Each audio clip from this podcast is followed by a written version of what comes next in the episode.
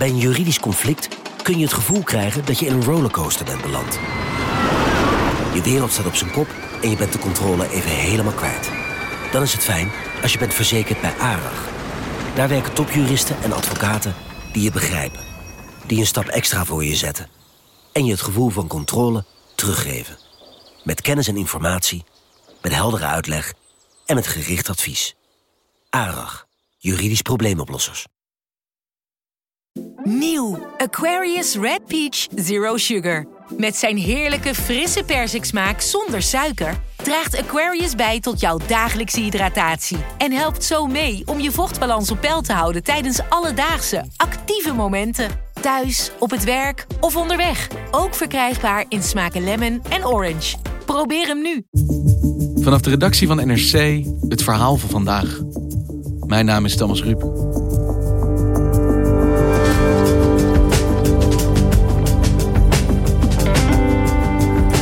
Ver mag je gaan om je gemeente veilig te houden? De burgemeester van Huizen ging de strijd aan met sheriff Badman, een veroordeelde crimineel met een aanzienlijk strafblad. Hij dwingt hem zijn zaken op te doeken en zoekt daarbij de grenzen van de wet op. Maar Badman vecht terug.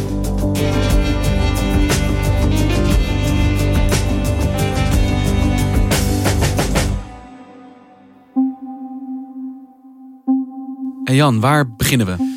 Nou, laten we even teruggaan naar de ochtend van 22 oktober 2019. Jan Meijers is misdaadverslaggever op de binnenlandredactie van NRC. We zijn in Huizen. En daar woont een meneer en die heet Sheriff Badman. Goed voor 11 jaar cel in zijn uh, totale criminele carrière. En Sheriff die rijdt na een uurtje sporten om zijn toch wel aanzienlijke torso enigszins op peil te houden vanuit de sportschool naar huis. En rijdt dan langs zijn autobedrijf uh, op een bedrijventerreintje in Huizen. En als hij daar langs rijdt, ziet hij een politieman staan. En uh, hij stopt en hij vraagt aan die agent: wat is er aan de hand? En de twee kennen elkaar, want sheriff is geen onbekende in Huizen. Mm En die agent zegt: ja, er is controle. Hè, wat? Wat voor controle? Ja, nee, er is controle. Maar blijf maar even hier. Nou, dat liet Sheriff zich niet zeggen, want controle bij zijn garage, dat ging hij zelf al uitmaken. Dus hij loopt naar dat bedrijf toe. Het is een, een autoshowroom waarin hij uh, tweedehands auto's verkocht. En daar staat heel groot Batman auto's op. Hij komt daar aan en daar blijken niet alleen politie, maar ook militairen te zijn. Er is echt sprake van een inval, blijkt. Waar hij toevallig op stuit. Waar hij dus toevallig op stuit. Nou goed, hij vraagt dan wat is er aan de hand. Ja, we hebben een tip gekregen dat hier in verborgen ruimtes zware wapens uh, zouden liggen en dat er een grote hoeveelheid drugs aanwezig zou zijn. En uh, nou, in het kader van die tip doen we huiszoeken. En op dat moment weet meneer Badman natuurlijk wat er wel is en wat er niet is. En dan weet hij ook, dit gaat niet goed aflopen.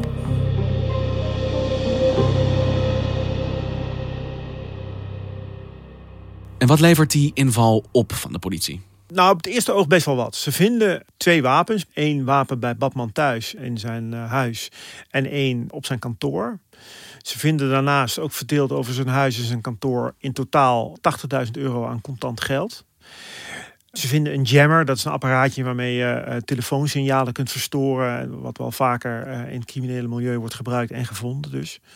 En ze vinden in een loods die leeg staat, vinden ze schakelkasten, lampboxen uh, en allerlei andere apparatuur die de basis vormt voor het bouwen van een wietplantage.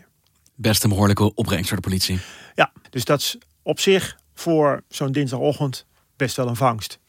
Nou goed, hij wordt aangehouden en hij wordt door de rechtercommissaris in voorlopige hechtenis genomen. Dus dat wil zeggen dat hij tenminste 90 dagen uh, moet zitten. En daar komt vrij snel daarna komt er een aanschrijving van de gemeente Huizen.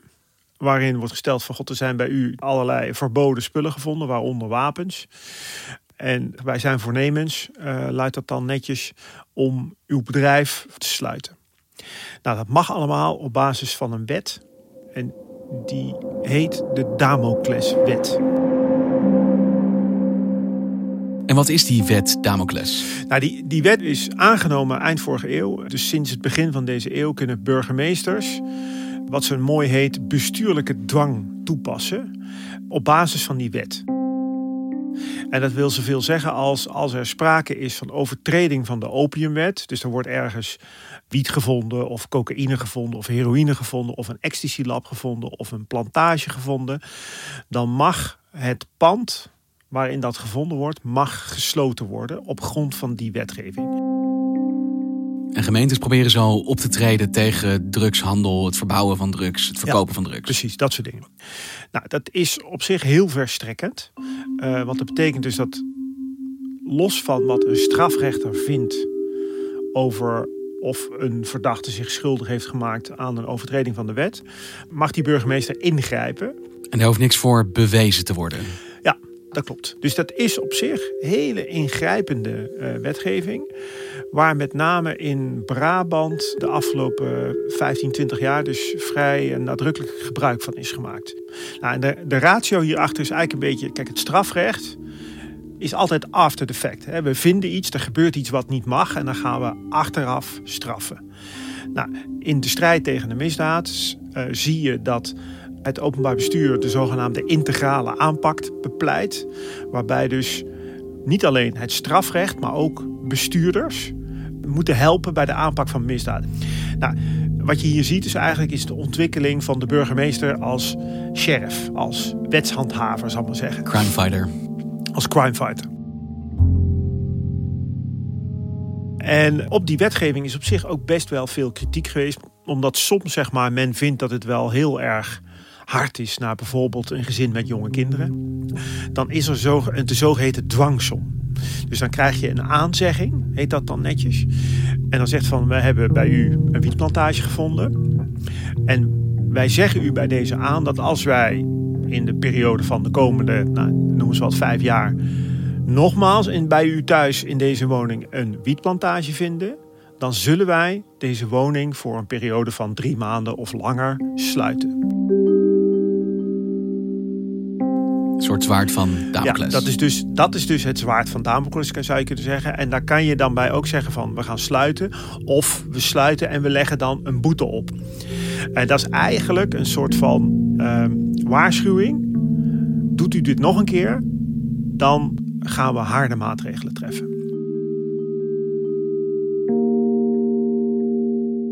Waarom hebben we het vandaag over deze wet van Damocles, Jan? Nou, ik ben samen met collega Bram Entendijk uh, zijn we in dit onderwerp gedoken nadat we een tip kregen over deze kwestie. Omdat er ogenschijnlijk iets aan de hand is wat toch nieuw is. Dus ik dacht, laten we dat eens uit gaan zoeken. Dus Bram en ik zijn met de burgemeester gaan praten in Huizen. Dat is meneer Niek Meijer. En we zijn uiteindelijk via de band ook bij sheriff Badman terechtgekomen. Beiden wilden hun verhaal wel doen. Beiden wilden hun verhaal doen. Misschien moeten we eens beginnen dan bij Sheriff Badman. Wie is hij nou precies? Nou, Sheriff Badman is een, uh, een man die altijd in, uh, in het midden van het land actief is in het criminele milieu.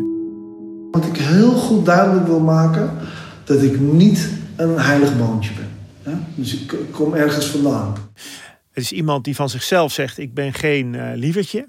En hij zegt, nou goed, hij heeft een strafblad waar vooral uh, geweldsfeiten op staan. Dus bedreiging, afpersing, dat soort zaken. En ik heb elf jaar van mijn leven vastgezeten en ik ben nog nooit in hoger beroep gegaan. Waarom niet? Omdat ik vind, als je wat fout hebt gedaan, dan moet je ook op de bladen zitten. En het is niet zo dat je een man bent buiten en een meisje op de rechtbank. Type zware jongen. Dat zegt hij ook van zichzelf, maar tegelijkertijd is het wel goed om te onthouden. Meneer Badman heeft dus een serieus strafblad, maar hij is nooit veroordeeld voor drugsfeiten. En dat gaat later nog wel een rol spelen. Nou, Sheriff die heeft een tijd in Hilversum gewoond, is daarna in Huizen terechtgekomen en is na zijn laatste detentie een garagebedrijf begonnen. Legitiem garagebedrijf. Uh, en je denkt, nou, gezien alles wat ze gevonden hebben, sheriff, je kan maar wat. Ik geloof niks van. Mhm. Maar dan gaat de politie onderzoek doen. En wat blijkt dan? Die wapens zijn die wapens. Nou, dat is een straf of feit. Je mag die wapens niet hebben, daar krijgt hij straf voor. En Badman zegt ook eerlijk, ja, die wapens zijn van mij. En straf me maar, want dat, is, dat mag niet. Mijn schuld. Mijn wapens. Dus ik leg me erbij neer. Want waarom had hij die dan? Hij heeft ook een verhaal bij. Dat is op zich wel interessant. Hij zegt, Ik ben eh, jaren geleden gewaarschuwd dat ik op het eh, punt stond geliquideerd te worden. ik ben in 2015 gewaarschuwd door de politie dat iemand mij naar het leven stond. Dat ik op een dodenlijst stond. Nou, het lastige van dat soort mededelingen is, dat krijg je dan te horen van de politie. Maar je krijgt niet te horen wie dat is, waarom dat is. En eh, ze wilden natuurlijk niet vertellen wie het was en waar het vandaan kwam. Eigenlijk word je dus gewaarschuwd en tegelijkertijd ook het bos ingestuurd, om het maar even zo te zeggen. Maar het gaat je echt niet in je koude kleren zitten als je hoort dat iemand je wil vermoorden. En dat je op de, op de lijst staat en dat het elk moment kan gebeuren. Nou, het antwoord van meneer Badman was, dan koop ik een wapen. Dus hij ontkent niet dat hij ze had. Hij ontkent ook niet dat hij ze niet had mogen hebben. Hij zegt alleen, die wapens zeggen niet dat ik nog crimineel actief ben. Ik gebruik ze om mezelf te verdedigen. Ja, kijk, de overheid waarschuwt mij, maar kan me verder niet helpen. Dus dan moet ik het zelf uitzoeken. Ja, en dit is mijn antwoord. Maar dat geldt dan, 80.000 euro. De meeste van ons hebben dat niet dagelijks in, bij de hand. Nee, Badman heeft verklaard tegenover de politie... ja, maar luister eens, dat is gewoon geld... eh, wat, wat ik verdiend heb met mijn garage. Ik kan dat allemaal verantwoorden. Ga langs bij mijn boekhouder, vraag al mijn cijfers op... en dan zal blijken, er is niks mis mee. En verdomd, als het niet waar is... de fiscus heeft recentelijk laten weten... ja, dat klopt. Dus wat ons betreft is case closed. Dit geld is netjes verantwoord. Daar is niks mis mee. dit zijn geen criminele contanten. Precies. Nou ja, maar hebben we nog steeds die spullen voor een, een wietplantage. Ja, ook daar krijgt deze zaak toch een opmerkelijke draai. Want, Hij huurde die panden. Dus hij zegt, die loods was niet van mij. In de poetsruimte, in de hoek hier, hebben ze spullen neergelegd wat je kan gebruiken voor een wietplantage. En dat zijn filters, lampen. Dus, Maar die poetsruimte, was die van jou of was die van iemand anders? nee, dat was het mooie. Die poetsruimte die had ik gehuurd. En daar was ik klaar mee. Dus het was niet eens meer mijn bedrijf. Maar het enige waarom er een inval in werd gedaan, was omdat het bij een bord er nog op stond. Dus die spullen waren niet van mij. Ik gebruikte dat ding niet meer. En die spullen die daar lagen, zijn ook niet van mij. ik denk dat dat niet de eerste keer is dat een verdachte zoiets beweert maar de goed. politie. Ja, wat doe je dan als politie? Dan ga je naar de verhuurder van de loods. Ja. En die verhuurder zegt, ja, dat klopt. Meneer had de huur opgezegd. En die spullen, die zijn niet van hem. Dus wat is het gevolg dan voor hem van deze inval? De burgemeester, die is niet onder de indruk van het feit dat alles wat daar gevonden is, wordt wegverklaard. Dus op enig moment dit voorjaar krijgt meneer Badman een aanzegging. En die luidt als volgt. Meneer Badman, op basis van de rapportage die ik van eh, de politie en het bestuur heb gekregen, leg ik u een last onder dwangsom op van 50.000 euro voor ieder incident waarbij u betrokken bent bij een opiumdelict. En toen kreeg ik een brief dat ik. eh, dat hij me 50.000 euro per keer per eh, weet ik veel wat eh, op opium met ging straffen. Dus dat wil eigenlijk zeggen, meneer Badman, u mag hier blijven. U mag in huizen blijven wonen. u mag eventueel zelfs wel een, een nieuw bedrijf beginnen. Maar als wij constateren dat u nog één keer betrokken bent bij een drugsdelict, dan moet u ons 50.000 euro betalen.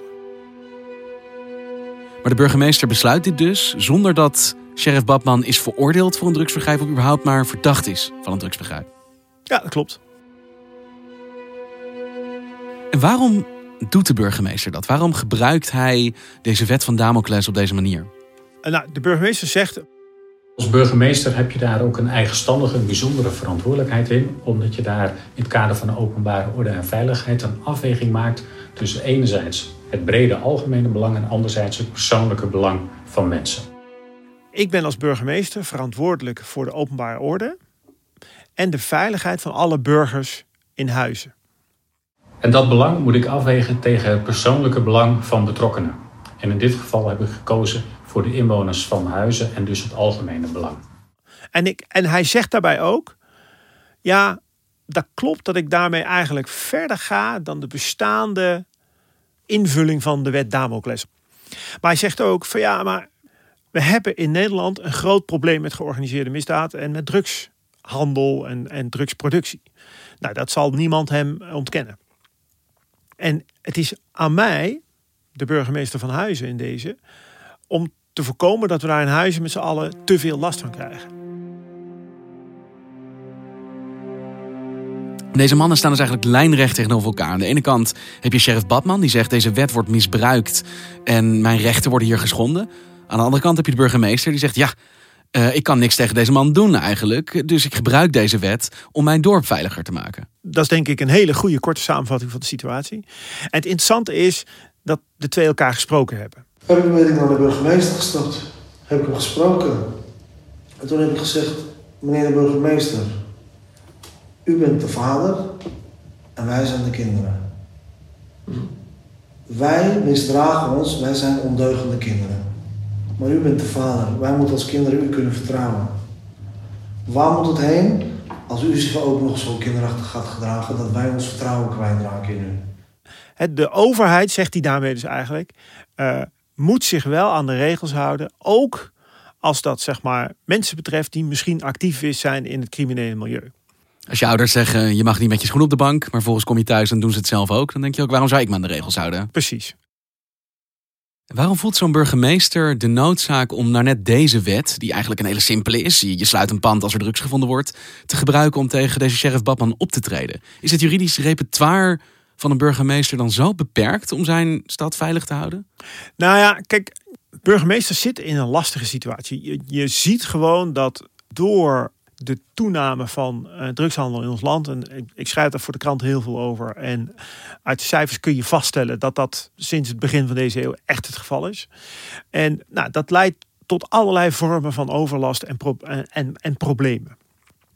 En wat je ook ziet is dat burgemeesters worden aangesproken door de regering, door allerlei plannen die er zijn om daar wat aan te doen. Dit is jullie taak. Ja, en nou goed, deze meneer Niek Meijer die zegt van nou, ik neem dit probleem heel serieus. En dan is de vraag: kleurt hij echt buiten de lijntjes? En kleurt hij zo ver buiten de lijntjes dat een rechter zegt: ja, maar meneer Meijer, dit kan echt niet. En natuurlijk realiseer ik mezelf dat we in een spanningsveld zitten en dat we gelukkig getoetst kunnen worden door de rechterlijke macht, onafhankelijk. En ik ben ook nieuwsgierig van hoe die afweging daar gaat. Of ik die afweging, het algemeen belang versus het persoonlijk belang, of die daar stand houdt. Het mooie aan zo'n verhaal is dat je uiteindelijk de dilemma's waar de rechtsstaat mee te maken heeft, die zie je gewoon heel duidelijk uh, zeg maar uitgetekend. En je ziet ook het probleem van iemand met een strafblad. Van nou ja, als het jou onmogelijk wordt gemaakt om op een normale manier je geld te verdienen, ja, wat gaat hij dan doen?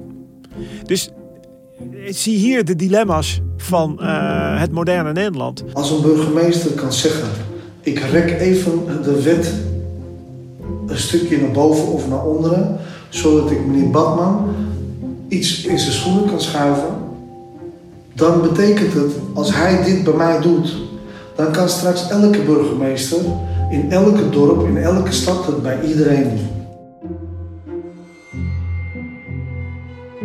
En ik moet eerlijk bekennen, ik hoop dat dit bij de Raad van State terechtkomt. En, ik, en daar ga ik het volgen om te zien wat eruit komt. En dat kan nog een hele tijd duren, denk ik, voordat een rechter besluit of dit nou wel of niet geoorloofd was, of dit mocht. Ja, even los van alle corona-ellende waar de rechtspraak zich in bevindt op dit moment. Dit soort procedures, ja, daar hebben we het eerder over jaren en over maanden. Dus dat zal uh, in ieder geval, denk ik, 2020 niet halen. En wat doet sheriff Badman dan in de tussentijd? Nou, kijk, hij, hij vertelt uh, dat hij wordt lastiggevallen. Dat de politie hem uh, vaak aanhoudt. Dat, ze hem, dat hij het gevoel heeft alsof hij met politiebescherming door huizen rijdt. Dus hij zegt, om een beetje rust te creëren voor mijn vrouw en kind... ben ik weggetrokken uit huizen en woon ik even ergens anders. Wat hij verder allemaal doet, ja, ik ga daar mijn handen niet voor in het vuur steken. Mhm. Tegelijkertijd ben ik wel ontzettend benieuwd of deze zaak ooit bij uh, de Raad van State terechtkomt. En of we dan een stukje kunnen maken voor NRC met in de kop het Badman-arrest. Of het nou mag of niet mag, Het woord Badmanarrest moet een keer de krant halen. Kijken wie er wint, de burgemeester of Badman. Ja.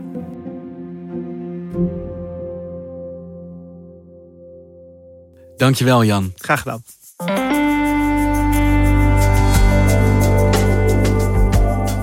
Je luisterde naar vandaag, een podcast van NRC.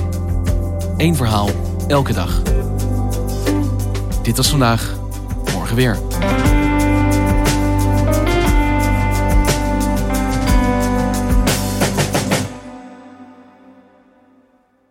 Een maatschappij waarin iedereen meedoet.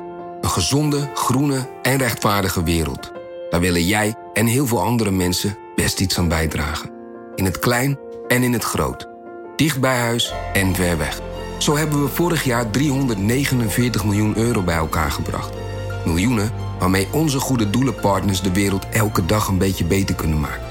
Nationale Postcode Loterij. Samen voor een betere wereld.